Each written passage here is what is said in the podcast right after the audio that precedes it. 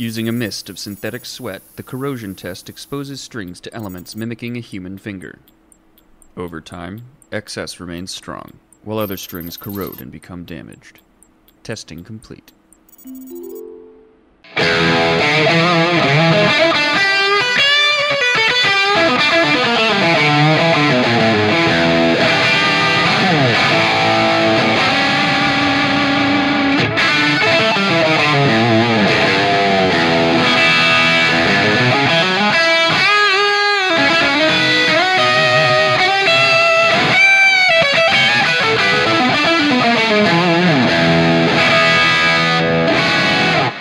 Hey everyone, this is Chris Kies, four from your guitar. You know this guy. This is Pete Thorne. Hey, I'm Pete Thorne. How's it going? Ha! We have the riff. We are actually in the tone zone of Pete's setup. You guys probably are familiar with this. You probably watched his videos a bunch. This is exactly what it looks like, exactly how you envisioned it. Now we're going to talk about all the stuff that you have and that you always be playing for your videos, Pete.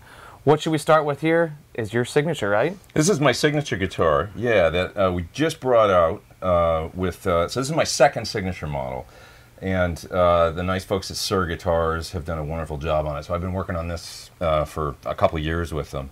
So it's just uh, kind of the uh, the natural sort of place to go. I've got a previous uh, signature model that's a two humbucker model. Mm. That's basically like everything about that guitar, uh, wood-wise and everything, is kind of like our favorite guitar from Kalamazoo mm. uh, style guitar, but in a twenty-five point five yeah. scale. So with this one, I thought, let's go with a, a little bit more of our favorite guitar from Fullerton vibes, but all the imperfections all, you know, yeah. worked out and all that stuff. So yeah, yeah so um, so this one is a little bit more of that true S style guitar with like, uh, it, it's still got a humbucker in the bridge here, but I went with a single coil in the neck this time, the hum single single setup. And it's a little more of the typical woods uh, compared to my previous signature model for an S-style guitar. So in other words, alder body, you know, maple neck, that kind of stuff. Yep. Whereas the other one's mahogany and stuff. So yeah. And yeah. Are these John's pickups? John's like uh, Suhr pickups? Yeah, yeah, yeah. So it's a, a V sixty, uh, sorry, V sixty-three. In in the uh, the neck, I used to use a pickup from him, another great model called the V sixty L P. Okay. But I've been using these V sixty-threes, and they're just killers. So the two singles are V sixty-threes, um, and then this is a brand new pickup called the Thornbucker two that we developed. Oh, yeah. So a, a little while back, we did this crazy thing where we put together, I think it was like twenty-four different pickups, and tried to kind of like go for the Eddie Van Halen early days. Uh, you know, the, the, the whatever formula he was using, and we went on this whole tone journey of trying to, you know, try all these different pickups yeah. to see what got us, you know, and, and of course when you, what got us closest to, to that thing, and of course when you do that, you learn a lot in the process outside of, you know, the Van Halen sound yeah. or anything like that.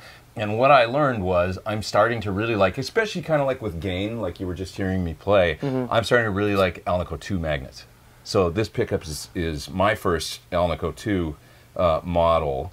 Uh, and it's also the first, I do believe, Alnico two model that Suhr has done. What do you find pleasing to your ear, and through that so, journey that gets you to that happy place? It's just when I go up here, it's a little bit more of a singing thing and a little rounder on the top end, and it's got a spongy, kind of slightly softer thing on the bottom end than, uh, say, if you go Alnico five, it's a little sharper, a little more treble attack and okay. stuff. And I used to really, you know, I, I still like pickups like that sometimes. And there's so many other things that go into pickup uh, right. design besides magnets. Yeah. But I did hear across the board, kind of when you go from a five to a four to a two, you know, you're getting progressively, this is a, a blanket statement once again, but you're getting, to me, a little bit rounder and a little bit sweeter in the top end with each.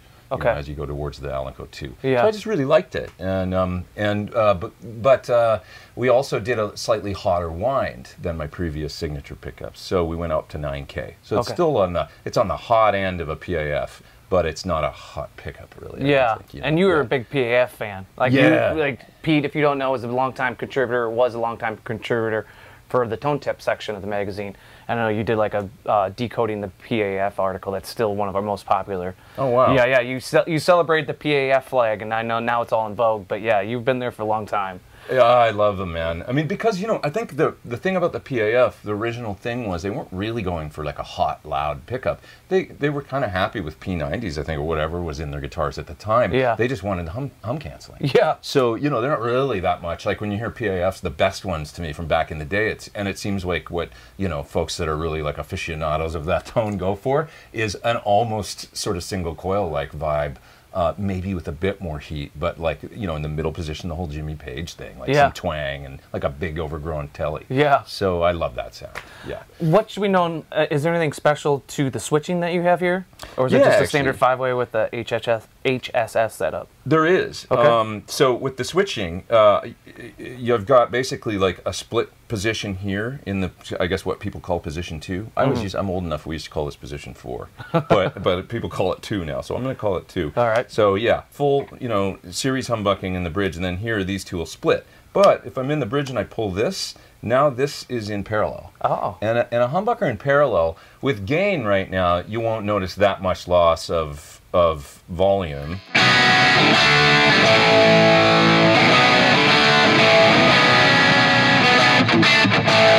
But it gets thinner and a little spankier. Now if I go over to the clean channel on the amp here, you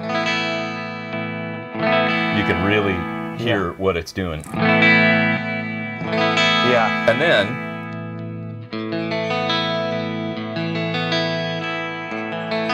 it's almost like a single coil, and it almost balances like it, and, and it's hum canceling in that in that position as well. So, the long story short, the parallel thing, bridge, humbucker, and parallel, it's become a big like asset yeah. to different things that I do. I just did a tour with the band Five for Fighting, and I used that sound a lot. Huh. That stringy kind of like almost single coil. Yeah, it almost um, gives it like an acoustic quality, like a plugged-in acoustic. It does kind of sound sort of like a yeah, yeah, exactly. Yeah. And you compress it a little bit, and maybe add like a little bit of, you know, so you pump it up a little bit and stuff. But go for.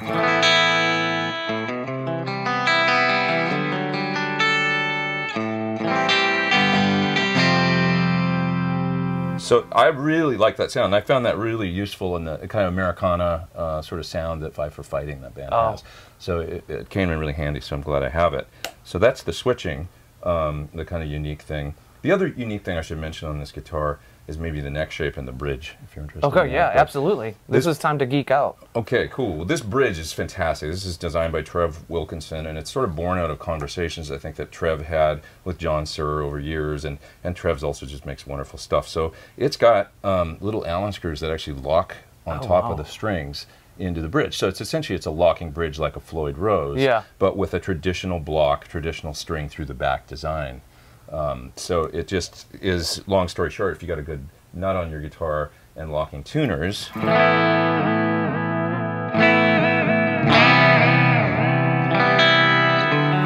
work it out. It stays in tune yeah, real well. It's got a really, really good, uh, you know, tuning stability. Um, so, so that's really great, and I love that because I hate being out of tune. Yeah. So like the number one thing is, it's like if people are like, "What's your favorite pedal that you can't do without?" I'm like, the tuner. If I don't have a tuner, you can have the best amp or the best guitar, yeah. the best pedals, and everything sounds terrible. Yeah. You know, if you're yeah. out of tune. So, yeah. So, anyways, um, so that's really cool. And then the neck on this guitar was digitized off of a Suhr that I got around two thousand eight or nine. Um, it was a guitar that was just kind of hanging around the shop, a three single coil classic S Strat type, you know.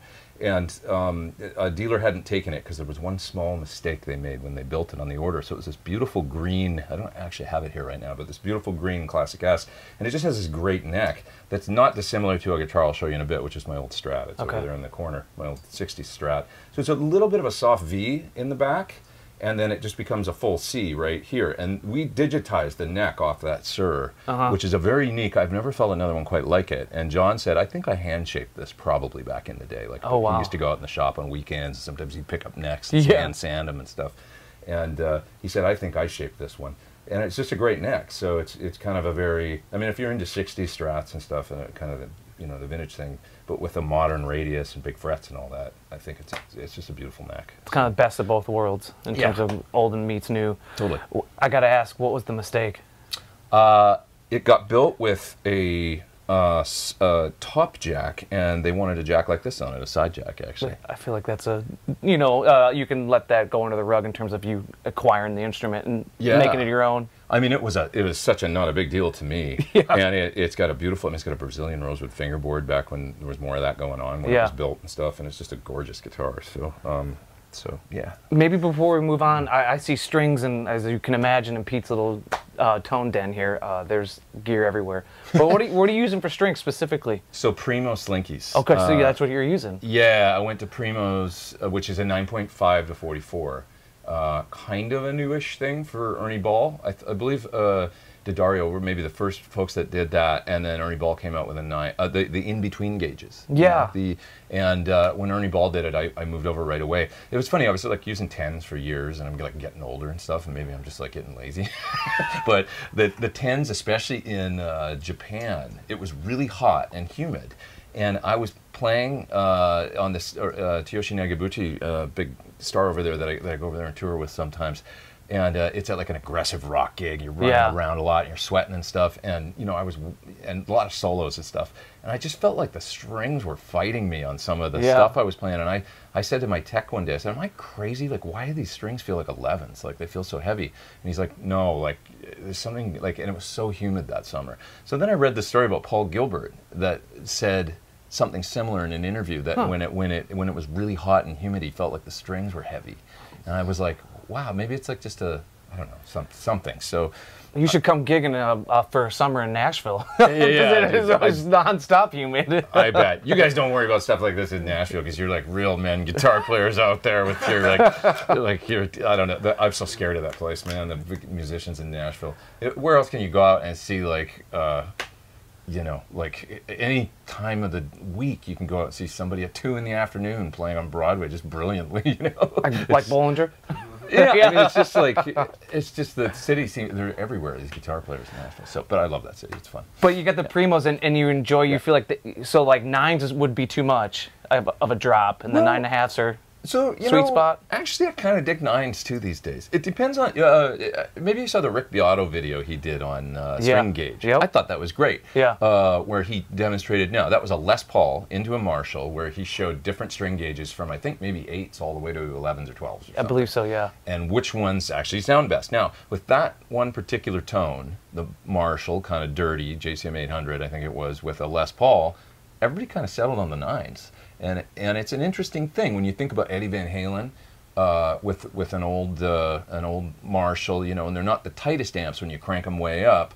A, l a lighter string gauge, like a slightly thinner, c can p it's all a formula. It's all a balance. Yeah. You know, so it really depends on what you're doing. I think if you're playing jazz or if you're, you know, you're Josh Smith or if you're, you know, you're using less gain, you want a really big, meaty guitar sound out of the guitar. Maybe you're using single coil. See, there's another balance yeah. where it's like, it's all this balancing act. So it depends on what I'm doing. Like I feel like on a kind of eighties shred machine with high gain and a Marshally tone that could maybe use a little bit of tightening up, I don't mind nines at all actually because it's easier for me to play. Mm. Um, and yeah, you notice, I mean, like a lot of people talk about even in metal and stuff about using tube screamers to lop the low end off the signal so that it tightens up the amp while adding a bit of boost into the front end.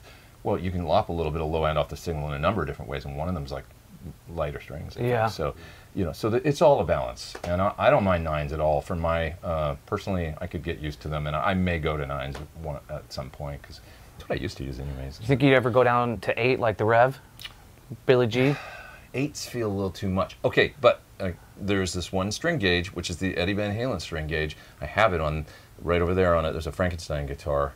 You can show on some B-roll after, but it's a uh, you know, one of the E V H Frankensteins. That guitar has the nine to forty gauge with a fifteen gauge G. Ooh. So it's basically nines, but you've got a forty for the low E and a fifteen for the G. That was the old Eddie Van Halen, uh, I think it was called the X L one fifty gauge that he used. And you know, he tuned down a half step, and sometimes he was playing with a drop, you know, yeah, for Unchained and stuff, right? Yeah. The drop low string. And he somehow managed to make it in tune, and so um, I put him on that guitar, and for that style and everything, it, it kind of works. So I don't know, there's no rules, I guess. Yeah. Yeah, so whatever. And whatever works for the sound you're going for and the style you're playing in. So. Yeah. Well, should we move on to uh, another one of your yeah, treasured trove? Some, some different guitars. Yeah. So this one, this is a relatively new acquisition. Um, we, you know, I've been talking already about Van Halen a bunch in this because he's my spiritual guitar godfather. I always yeah. say so. I'm a Van Halen nut, and this guitar uh, was something that I had to have once I realized like just how much of those first couple albums we're done on basically this yeah. guitar. It's a, uh, a seventy-six Ibanez Destroyer. Uh, with this, you know, Ed had one and it became the Shark guitar that he cut up. And you so know, when are you going to do that? I'm not going to do that. That's when he stopped using it, evidently. After he did that, he said it didn't sound good anymore, I guess. But it's a, so this is made by Ibanez, and it's a kind of a lawsuit guitar. I mean, I don't think they can make them after a couple of years because, you know, Gibson probably went after them. Yeah. But it's made out of, although it looks a lot like a, a Carina uh, Explorer from the late fifties, it's actually made out of, uh, I believe, Japanese ash, which they call sen. And you can see it's actually a sandwich body. Oh yeah. So they sandwich two pieces together, and so who knows how many pieces of wood? It's actually it's probably six pieces of wood or something. The body, uh, but uh, it just sounds unbelievable, and it's got a neck like you know. So when I got this guitar, I got it from a guy in, in Huntington Beach, and he had it advertised for uh, you know not like a crazy cheap price, but a pretty reasonable price. Okay. Went down and met him in a parking lot, and as I'm driving down there, you know, from L A, I thought, this guitar is probably going to suck. It's probably going to be, you know, like like not a great neck or something. You know, it's going to yeah. be trash or just be heavy. Or, and he opened the case, and I was just like, oh man! I was like, that's great. And then I picked it up, and the neck is ferocious on it. So he told me that he'd had it about twenty years, and he got it from the fella that uh, started T V Jones pickups. Okay. Oh. So yeah. Tom, yeah. So it's got T V Jones uh, humbuckers in it. Usually T V Jones, you see their Filtertron yeah. style pickups, but he does make a couple sets, you know, a couple models. I guess a more a more P A F kind of thing. So that's what's in here, and these sound, whatever's going on, they sound fantastic in this guitar. I hit him up on uh, on Instagram and I said, hey, do you remember, like, by any chance, would you have had this guitar like all these years ago? And he writes me back basically in all caps, like, if you ever sell that guitar, you have to sell it back to me. He's like, I can't believe you have that guitar. Wow. And I was like, I love it, dude. It's great. So, you know, if if you're out there, my friend, maybe you, you, we can share or something. You, you know, come over on weekends or something. I'm all about the love. So, hey, yeah. can we, with all that, you know, preface and that story, can we hear it? Yeah, it needs a little truss rod adjustment right now, but I can plug it in here and let's see what, uh, let's let's tune up. So here's something that uh, is important. I've always got a tuner active on the floor. All right. So I've got my, my Polytune uh, down there ready to go. As you can probably hear, the strings are dead as doornails. Yeah. So one other thing around uh, around here is there's, there's a lot of guitars and I don't get to changing strings enough. How, does anybody like changing strings? I don't think so. I'm not really into it. You know, I think maybe techs do because they get paid. Yeah, exactly right. right like Dallas Shoe, he keeps his bu days busy taking all care of all those U two guitars. Yeah.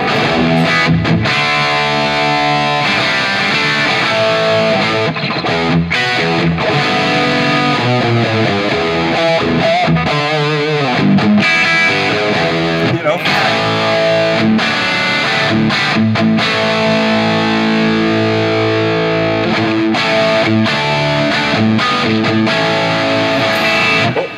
Phase, or I hit the wrong sound anyway. I'm still learning how to use my own pedal board, but anyway, you get the idea. The guitar is cool. Like all that, you know, all that. This is like it. This does that thing, and it's got this great chunky low end. Yeah. And um, so it's cool. Even in its dead string, uh, needs a truss rod adjustment state, it still kicks ass. I Before get... you had mentioned that you got it in the parking lot, I was going to ask, because I know that professionally you spend a lot of time over in Japan, and like I was curious yeah. if you got it over there, because me and Perry went over there, and they have a lot of those copies floating around, like Edwards, yeah. Bernie's. Yeah. So I didn't know if that's where you got it, but yeah, you got it in a parking lot. I got it in a parking lot. I know what you mean. There's a guitar store there. If you dig Japanese uh, Tokai's and Bernie's and yeah, all these Tokai's. Great... Yeah, there's a store in Shinjuku, and I don't know what it's called. called, but it's right above the store Hyper Guitars, which is also an amazing, it's a vintage store that will blow your mind. You'll go in and it'll be a, a case full of fifties gold tops and a case full of sixty-three thirty-fives. Yeah. And a, it's just like unbelievable store. Upstairs from Hyper Guitars, if you ever go to Tokyo, there's a store that is four floors of mostly old Japanese guitars. Dang. And pedals and everything. And it's just yeah. like, it's mind-blowing. So yeah, I love that stuff. I mean, I can just go burn days right? looking at that stuff. Yeah. yeah. So. Well, should we keep the guitar parade moving? Yeah, let's do it. So I'll mute here. Let's pick another one. I'm gonna, uh, actually, you know, the, the next one I should show you is my uh, previous signature model. Yeah. Because this has been my main, you know, main squeeze. People say, what's the one guitar, you know, desert island? uh, that you would, you know, use for your rest of your career. And it's it's these, you know, either that I, I don't know if I could pick between this or the new one, but yeah. this guitar is the these are the ones that I take on gigs where I can only have one guitar because yeah. there's so many, once again, with the switching and all the different tones that I can get out of these instruments. So this one is way more, uh, like I say, our typical woods from our favorite guitars from Kalamazoo with yep. a mahogany body, mahogany neck actually, which is unique in a guitar like this, you know. And uh, you know, for a, an S style, you know, double cutaway guitar, and the rosewood fingerboard and whatnot. And it's just a killer, you know. It's a si it's a similar guitar in many ways to the other one, and different in Got some it. ways. Is there a maple cap on That's that? A, yeah. A, okay. That just making is, sure. Yeah. So they do the scrape binding. Okay. With the maple cap, and then I love the black back. And we did different colors on some of them for the backs. A couple, some of them have black. Some one has red. The black top one has red on the back, and cool. it looks so like, just kind of. I like them to look kind of uh, like understated but rock and roll, because I always say that my um, my role has been for many years a sideman. I've made most of my living touring as a sideman, even before doing YouTube and all that. Yeah. And so uh, one minute I would have to fit in with Melissa Etheridge, the next Chris Cornell, the next Don Henley, yeah. you know, different folks that I've played with.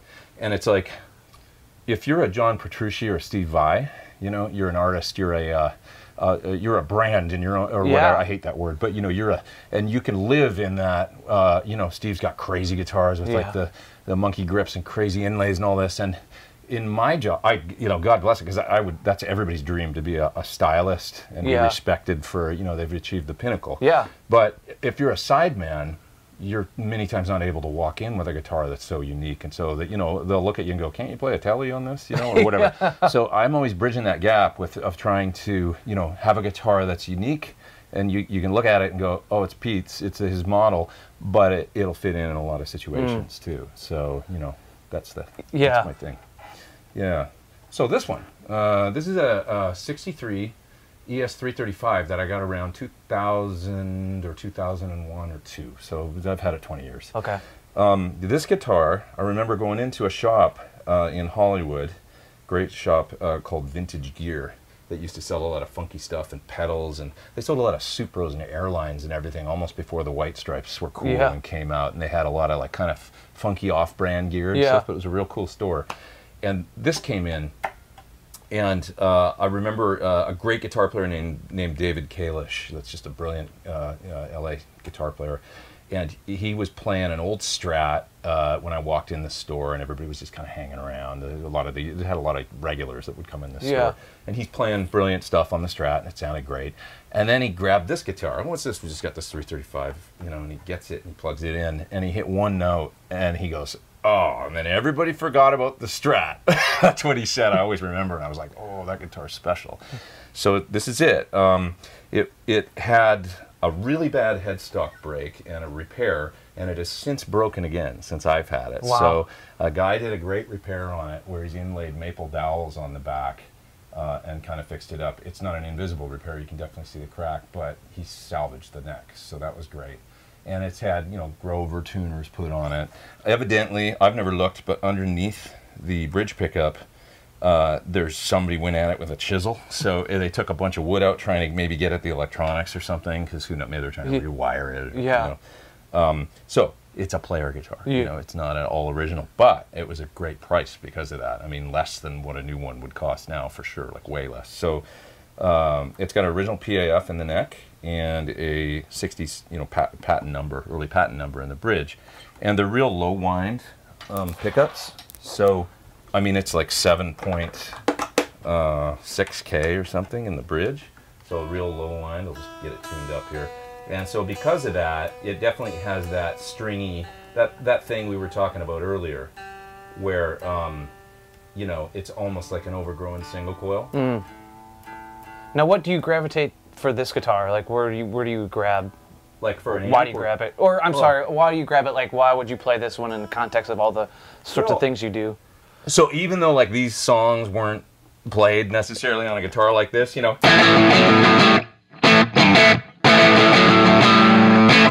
you know, like riffs like that, or uh,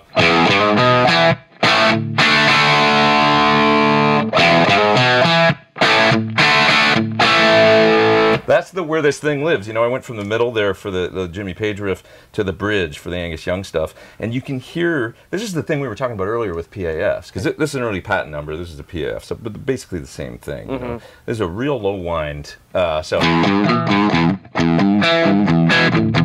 There's like a ton of twang to the, you know, there's a.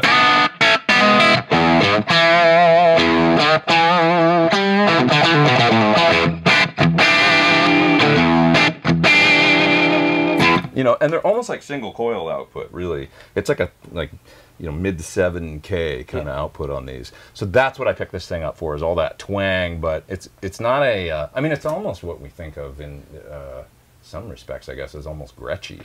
You know, hmm. that little bit of that twang. Yeah. And, you know, like I, I think of the early P A Fs and Filtertrons too, there was even a little bit of crossover as far as the, like, you know. Where so, they sat. Yeah. But anyway, that's what I'll pick this up for. And it also just looks badass on yeah. stage. Yeah. I've only taken it on tour once. I took it out with Melissa Etheridge. And uh, I took it to a rehearsal. And I played it one song on it. She's like, "You have to take that guitar on tour." She's like, "That is the cool." Like, she loved the sound and the look and everything. So I'm like, okay, I want to take it on tour, but I. I How nervous I were did. you? Uh, well, you know, a little bit, but then it's like you got to take them out, and it's it's not about getting it ripped off or anything like that. It's more about like a break. I'm yeah. worried about, you know, because then it's gone. It's like, you know, if uh, I guess it'd be gone too if somebody took it, but um, you know, that could happen anywhere, I guess. So, but it it just uh, they're meant to be played. And it's a player at the end of the day. It's had the headstock repair and everything. So I just, I like taking them out, you know, at this point. You only live once. Yeah, right? Yeah. Well, should we, uh, let's hear a couple more of these guitar stories. Yeah, sure. Um, so this guitar, um, I'm showing you guys, because this was my main axe when I used to uh, tour with Chris Cornell. I, I used this on, you know, all the...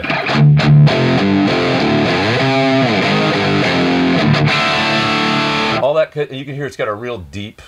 kind of cool overdrive. It's got a meaty kind of thing, and it's yeah. a it's a Les Paul Custom, just a run of the mill, I think two thousand uh, Les Paul Custom. It's quite heavy. It's probably ten, ten and a half pounds, um, and it's just, you know, it, it, I've been through a lot of miles with this guitar. This guitar I used to with Chris. I used to hold out, and sometimes he would. I, I saw this movie uh, that had Buck Dharma. Uh, it, well, it was a Blue Öyster Cult and Black Sabbath movie called Black and Blue, if you ever catch oh. it. And it, it's Ronnie James Dio era Sabbath. And Blue Öyster Cult, and it, it was a movie on in a theater in my hometown, and me and my sister went to it, I remember, and uh, this great concert movie, uh, and at the end of the Blue Öyster Cult set, uh, Buck Dharma ripped all the strings off his guitar, and I always remember him pulling the first, second, just ripping the strings, and then he, on the low string, that was all he had left. I thought, that looks amazing, that's so cool. So I used to do that, like, in the set with Chris, and I oh. totally stole it from you, Buck Dharma, if you're watching this, but anyway, I, I ripped the strings off and stuff, and Chris would grab his mic and shove it into the pickup and stuff, and so this guitar got a lot of that abuse. Um, and uh, so, you know, we did that probably like sixty or eighty times at different gigs on tour. One day, I'm rehearsing with it uh, in kind of the last year that we were touring as a band. It's sitting mm. on, a, on a stand, and I backed into it. It was, a, you know, at a rehearsal studio. It was a carpet floor and kind of soft, and I saw the guitar kind of teeter, and then it just sort of very slowly went over, and Slow I watched motion. the headstock just...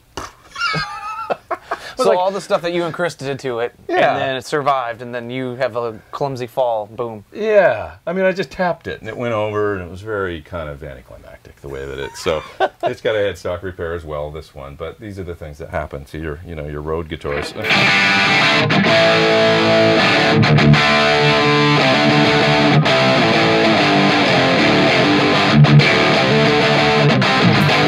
You know, you just play all that stuff. It's just got, it's a it's a meaty sounding Les Paul. Yeah. Yeah. So did, did you, have you changed anything to like the pickups or anything, or stock as you got it? Oh yeah. This guitar, when I got it, actually the Gibsons of the era uh, that were customs, they had gold hardware.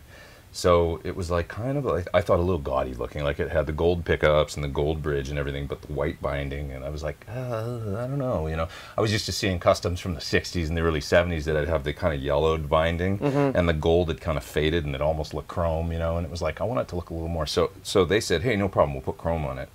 So they did that, and the pickups, I probably had seven sets of pickups in and out of this guitar, um, but it's got Thornbuckers in oh, okay. it now, my signature pickups, yeah. So, and the pots, uh, they've all been switched to, um, I think a lot of Gibsons back then, they had many times the three hundred K pots, you know, so they weren't that open sound, they sounded yeah. a little muted, and um, so I got, I, I think these came from uh, a company called R S Guitar Works that used to sell these, you know, pre-wired kits. Oh, yeah. You could buy it for your Les Paul. And so the whole electronics have been gutted in this. So, so what yeah. pots do you prefer then? Like, not brand-wise, but like, K, uh, in terms of value?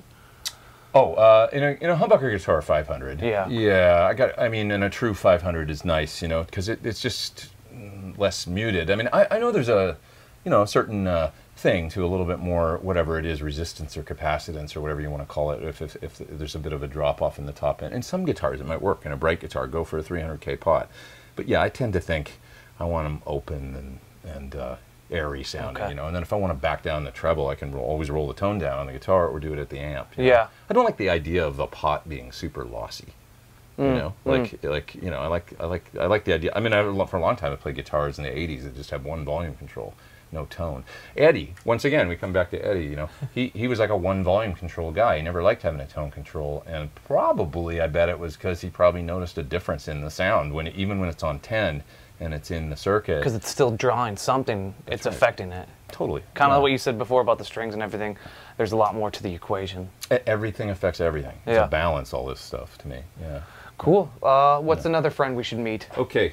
So now this one, uh, I guess I guess this can be the last one we, we do. Um, this is a really special guitar to me. Uh, I was on tour uh, with Chris Cornell in um, Nashville, a Nashville tour stop where you guys are from. All right. And, yeah, and I uh, went in Groons, and they had uh, this guitar, and uh, you know, I, it had been a good year at that point. I'd been making some money, and it was like I was like, I really want to buy a guitar today, you know. Yeah. And I always wanted an old Strat, and I'd had a sixty-six that I had on tour, but I kind of wanted a pre-C B S guitar, you know. That was like, I, I was like, now's maybe my chance to get one. Yeah. You know?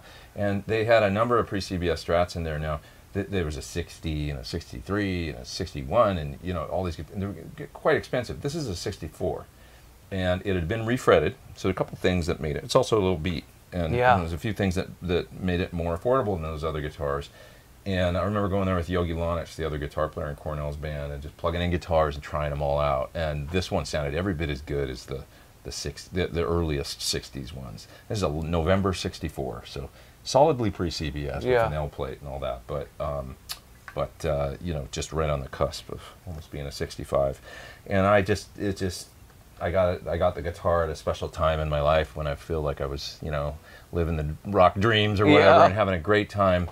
And I was able to get it. I remember that gig that night that Peter Frampton sat in. That was oh, the first wow. time I met him, and it, we've had a long friendship after that. But he's a wonderful guy. But anyway, so many, so many great things I remember about the day. You know, it's these times in your life where you're going to have bad days. This isn't going to be one of them. This yeah. is a good day. That was the day when I got this guitar. So it's it's great memories, you know. And.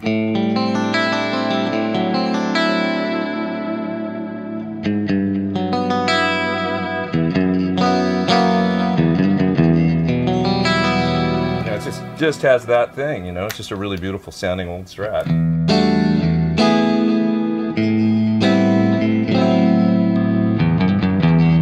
It just has a beautiful, uh, really beautiful, and, and the bridge stays in tune great. It's, you know, it's uh, I've got it set way far forward, like yeah. after the Jeff Beck thing. You know, so I can really, I can really use it and utilize it, and it just sounds really good. It's just a nice. Just does what I want it to do for, for this kind of guitar. I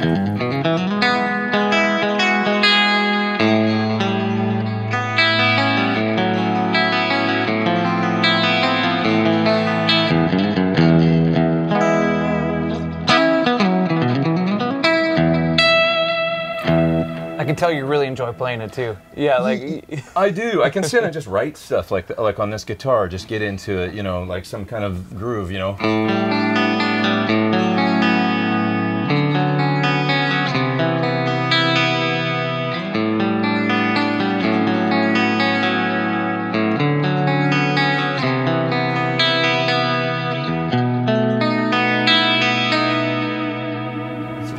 Dial up some reverb or something like that, put on some compression, and then come up with a vibe. And this is a great guitar to just sit around and play all day like that. So it's it's, it's funny because it's like we've done this for a long, long time, and we've heard a lot of a lot of guitars, seen a lot of guitars. And my I think my favorite part about this gig is not being able to see like, oh, this is a sixty-four Strat and hold it. Is it more like hearing you have such a connection to an instrument that takes you to a place in time mm. that is so positive? And it's like it's like you know when you hear a song and then you you think of a smell or a certain like.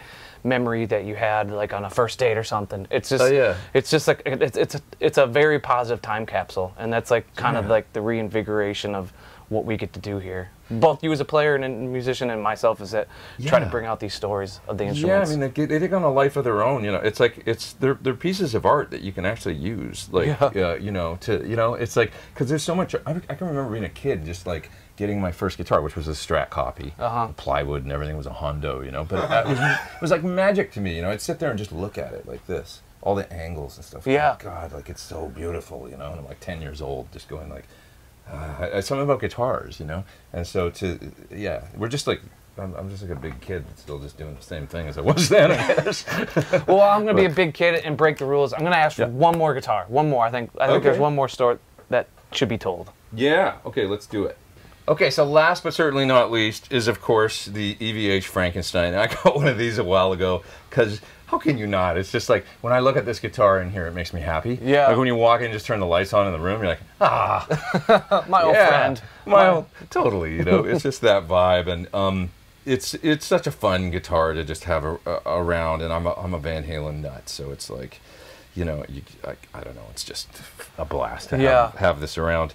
So uh, the amp that I'm actually playing through right now too is a is a basically Eddie I's uh, amp. It's a it's a, a Suhr S L sixty-eight, so sixty-eight plexi, and it's on ten with the Variac thing and everything. So it's got the whoop, it's loud.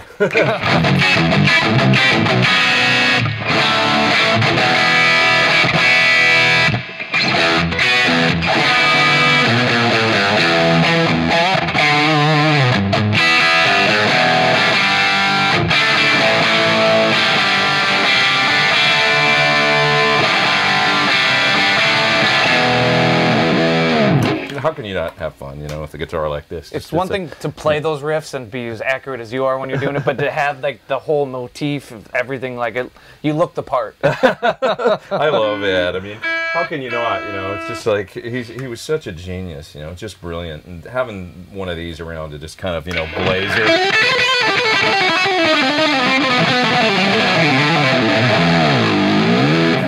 just it's just fun, fun to shred on. Uh, yeah, I love it. So, hey, the, the E V H gear guys, I mean, to come up with a guitar like this, that's st still pretty affordable for having the paint pattern and everything, you yeah. know, and just making all of us uh, happy. Yeah, right. You know, it's, it's a fun guitar. And I, I've seen Paul Gilbert with one. He's a diehard Ibanez guy. You know, I've seen yeah. um, uh, Andy Wood's got one. He's a diehard Suhr guy. And we're all like, you got to get that E V H yeah. guitar. We have to. Even if you've got your own signature guitar, you got to get that guitar, you know. So, yeah, we're all, we're all, uh, yeah. We'll bow down at the Church of Eddie. So, yeah. Now, if you want to grab your Thorne guitar from yeah. Suhr, and then we can kind of go through the rest of your gear setup. Okay, let's do that. All right, Pete, so we have tons of gear behind us. Why don't you walk us through how you're so quickly able to go from amp to amp to setting to setting so people can get a flavor of how that works for you? For sure. So right now, um, I'm basically running into my pedal board, which we'll show in a bit, and I'm coming out of there into this amp switcher that's up here. So it's called the Ampete.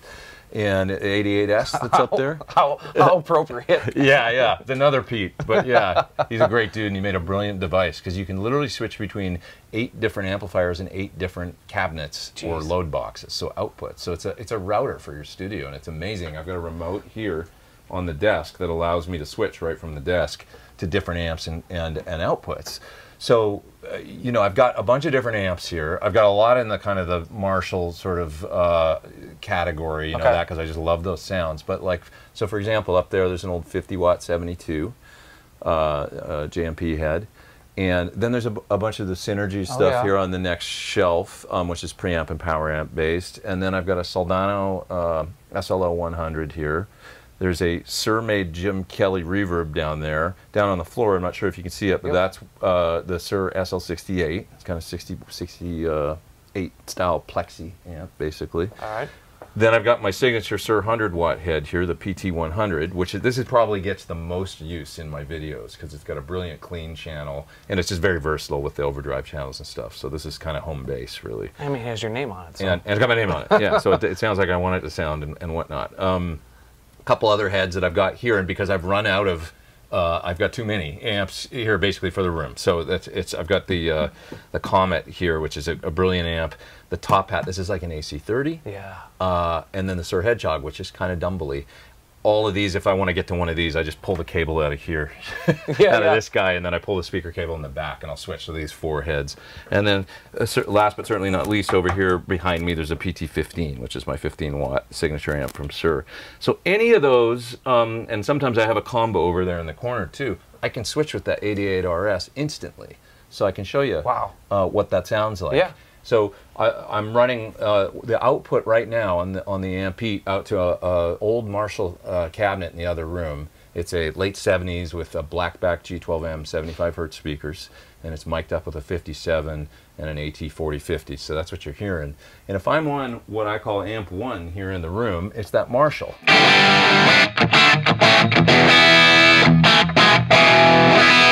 If I want to go to that Soldano, I simply just have to type in oh three here, and now you're hearing the Soldano.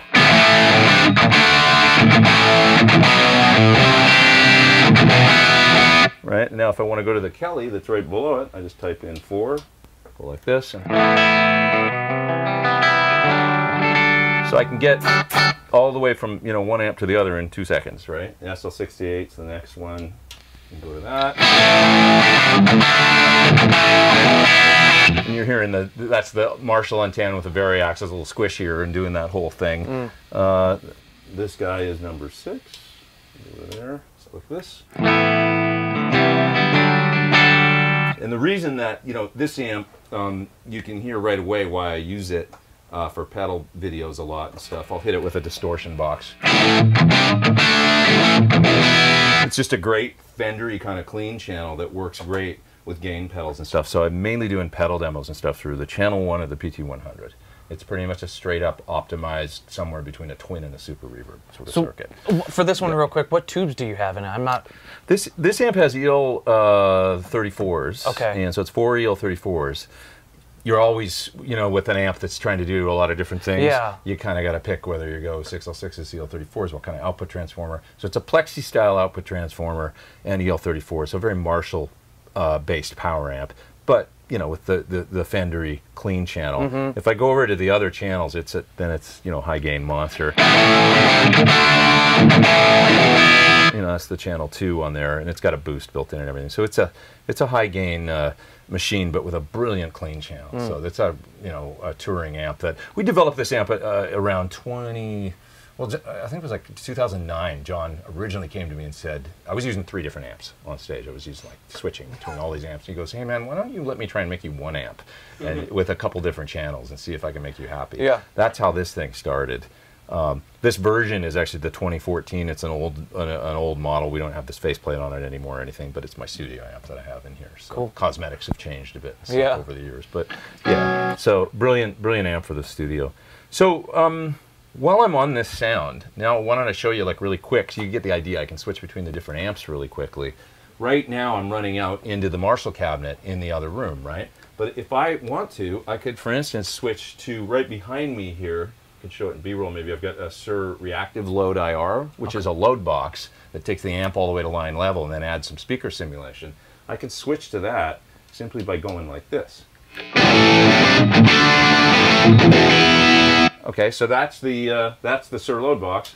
This is the live cab in the other room.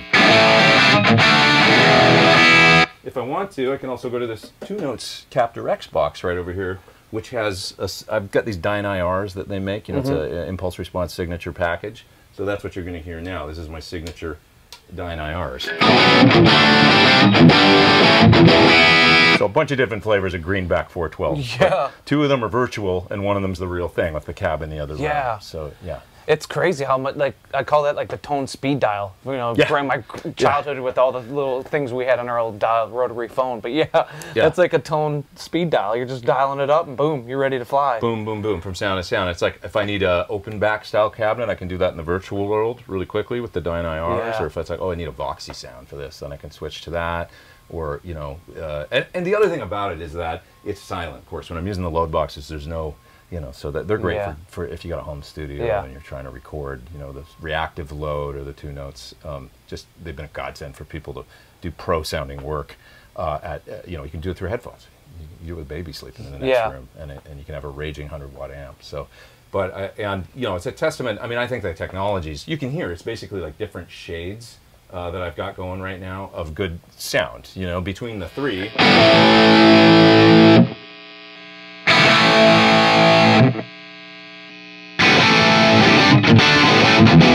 It's like they're they're all usable and good tones, yeah. that I think, and so it's the technology's come a long way where you don't have to have a mic cab, I don't think, anymore. You know? Yeah, yeah, it reminds me of the R J rundown we've done, where you guys are, you know, not only doing video demos, but you're also writing, recording, yeah, doing that kind of thing, and you want to find, uh, you know, like a, a spark any way you can get it, yeah, and that might be changing tones, and to do that while you have the creativity on the tip of your frontal lobe is like that's really resourceful. one hundred percent, and fast work. Like that's my other yeah. thing is I like to get things done quickly. So because it's like, you know, when you're your own video editor, you're, you're I'm the camera guy in here. I'm the guy writing the songs. I'm engineering. You do it. So you need to come up with your flow yeah. in the studio to where you can get things done quickly. I was really inspired by Tim Pierce, mm. uh, who you know is a very he's a visionary. I feel like in this business, amazing guitar player, but he also has this ability to see forward into the future and how can I. You know, he's, he wants to be employed, and how can I maximize my potential so that I can get work done quick, you know, earn an income, earn, yeah. earn a living,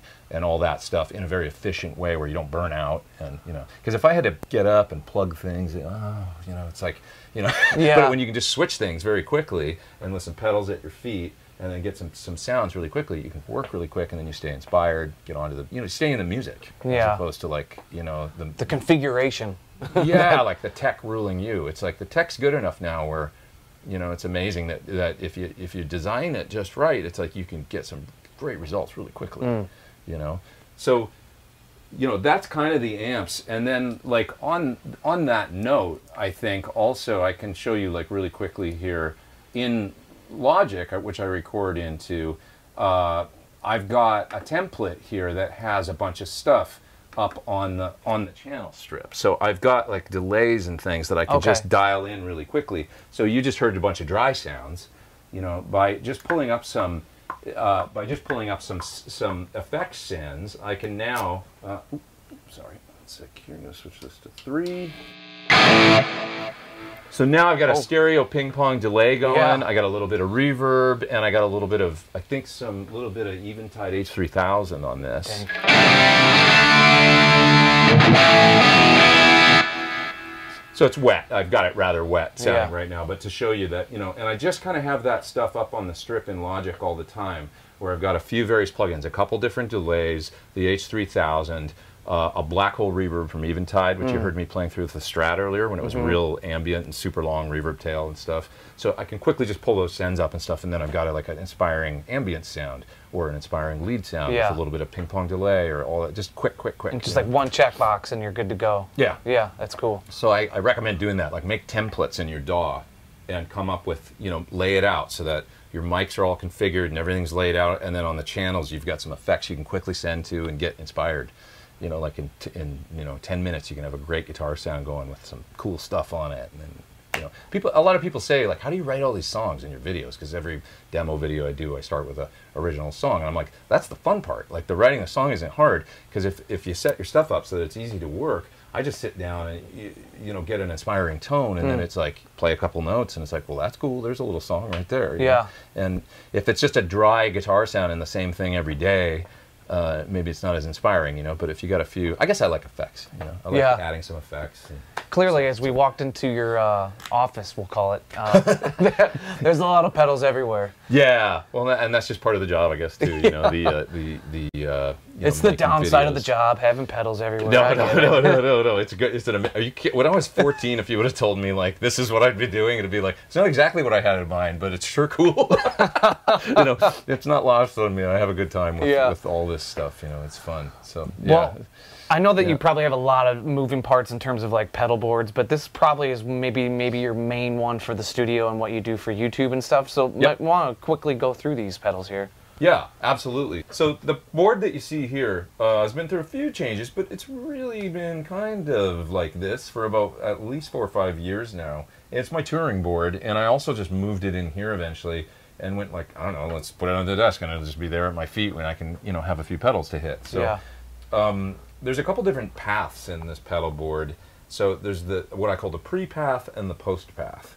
The post-path is what I would normally plug into the effect loop of an amplifier okay. if I was playing live, and it's all this stuff. It's the two H nines and the timeline delay. I don't actually really use that in here, because if I'm doing delays, I'll do it in the D A W. Like mm. most, you know, you add it on the channel and you can get great delays in Logic or Pro Tools or whatever you use. So I'm not doing that there so much. Occasionally I'll plug in if there's a specific sound I want out of one of those pedals. But more uh, often than not, I'm using everything else. That's what I'm using. So that, that runs in front of the amp switcher that's, that's all right. hitting all the amps, right? So. And not to like that you have to dem demonstrate the differences, but why, why have two H nines? What's the... Well, purpose. Originally when I did the board, um, I think it's going all the way back to when I was playing with, with Don Henley, and I, I used up uh, pitch uh, effect, like so to do harmonies, mm-hmm. uh, you know, a diatonic pitch effect, but I also needed a reverb at the same time. So I was like, there's going to be instances where I need two of these. Uh-huh. So, yeah, gotcha. so, so that was it, and it's an overkill. I could probably get away with one, to yeah. be honest, you know, and just have a reverb pedal or something, but I just added the two H nines, and that's been the way it's been. So. Um, so guitar's running uh, into the side of the board, and the first couple things that it's hitting are actually the tuner, the Polytune, the Unit sixty-seven there from Dry Bell, which is a real cool pedal, the Freakout, and the wah. And uh, I call the Unit sixty-seven slot there, that's called a pedal du jour. Like I can switch that out if I want.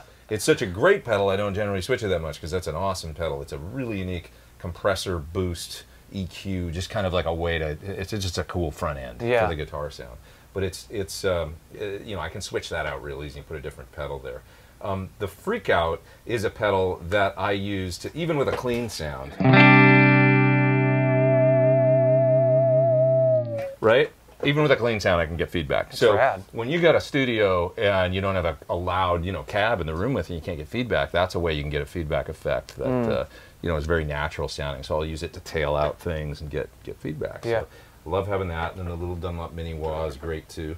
That's awesome. And then, so coming out of all that stuff, then we're going into the Musicom Lab switcher there. So that is a, where all the rest of the pedals are plugged in.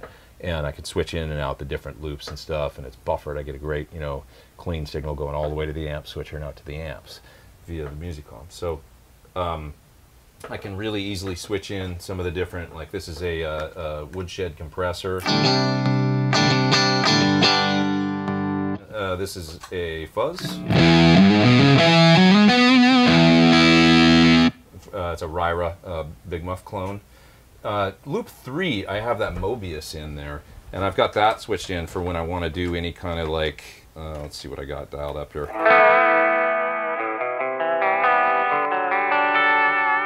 Broken record sound. Yeah, yeah I, love I was gonna that. say some A M radio. Yeah, it's an inspiration box to me. I mean, I just, I just love it. So, or you know, swell, right? That's that's neat.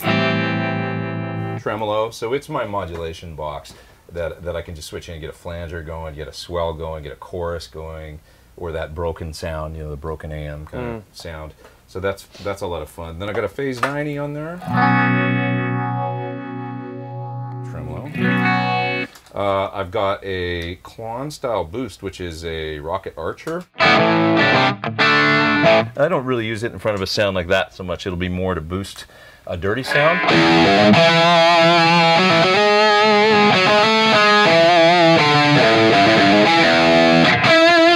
And I use it more when I want a really, really big, like I want the notes to be huge. I don't play a lot of rhythm guitar through the Archer. It's more like when you want the single notes to be big. And then I've also got a uh, eight oh eight style pedal.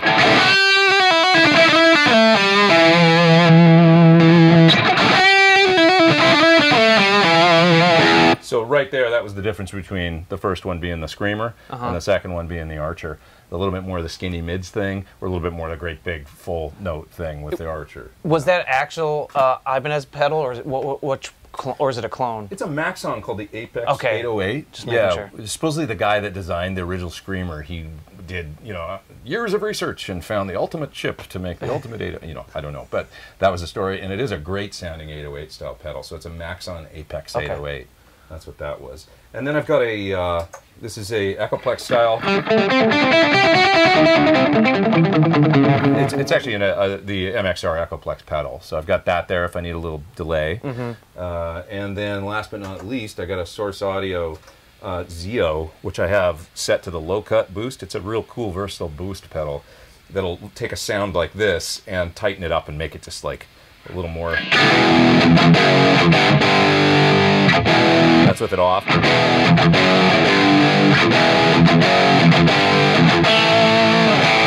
Sounds a little more like a Jose Marshall or something when you turn it on, because it's like this adds top end boost and and cuts the, the the low end. It makes it real aggressive and like early Metallica or something. Yeah, yeah. So so that's a fun pedal, uh, and that's the pedal board basically. And once once again, you know, with this just stuff at my feet, you know, it's just really easy to.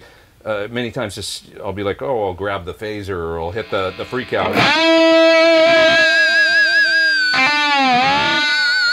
know, I don't know what it's going to do. That would That's be, a fun pedal. Yeah. If, if, if, if I heard that, I'd be like, oh, I don't like that particular preset, so I'll try this one. You never know what it's going to do. It's, but it's, it's, it's a really fun pedal. It's like taming yeah. a Mustang, you know, yeah. trying to yeah. trying to tame the Bronco. Yeah, well, when you're in a studio like this, you want to sound wild sometimes and not always like you're in an isolated room, right? So yeah. it's, it's helpful for, for that, yeah. So that's, that's kind of it. You know, I just have the pedals there at the feet to hit the, the different amps and stuff, and I can add those effects or do the ones post in Logic, and uh, that's how I work in here. Pete, I can't thank you enough. Uh, Pete Thorne here, everybody. He came, he, he answered the call when we asked to see if we could do a rig rundown. He said, please come on and hang out and talk gear. Thank you so much, sir. It's an honor, man. I mean, honestly, uh, and we've, you know, had an association working together over the years yeah. with the column and everything that I used to do for you guys. And yep. so it was when you guys called me up, I was like, one hundred percent, absolutely, I got to do that. So yeah. thank you, thank you so much for having me. I really yeah. appreciate it. Everyone, yeah. uh, if you're not subscribed to our channel, do that. Go over to Pete's channel, subscribe to that. You get all the guitar goodness you can handle. Promise you. Thanks, everybody.